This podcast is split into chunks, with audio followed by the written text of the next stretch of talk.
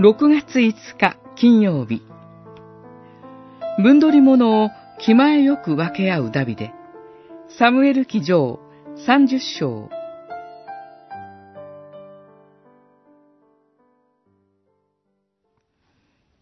兄弟たちよ。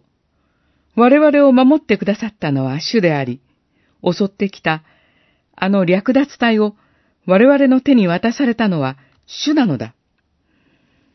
荷物のそばに留まっていた者の取り分は、戦いに出て行った者の取り分と同じでなければならない。皆同じように分け合うのだ。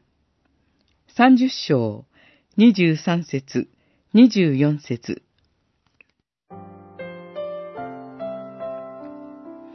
ダビデと彼の兵がシクラグに戻ると、町は焼け落ち、妻や子供たちはアマレク人に連れ去られていました。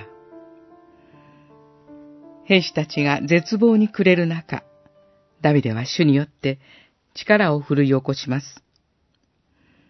神が、追跡せよ、必ず追いつき、救出できる、と保証されると、ダビデと彼に従う兵600人は出発します。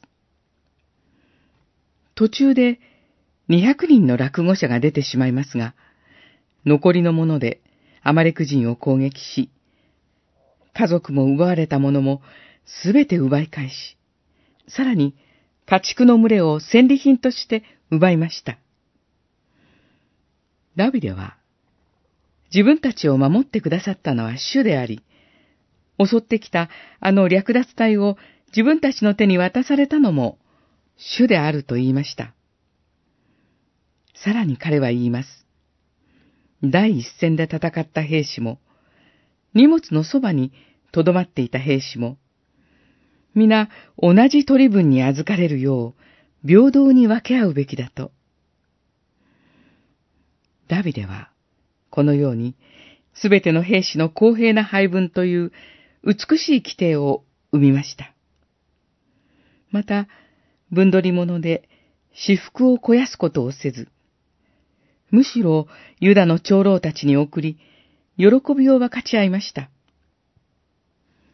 主によって強められ、主を喜ぶ者は感謝を忘れず、気前よく分け合うのですね。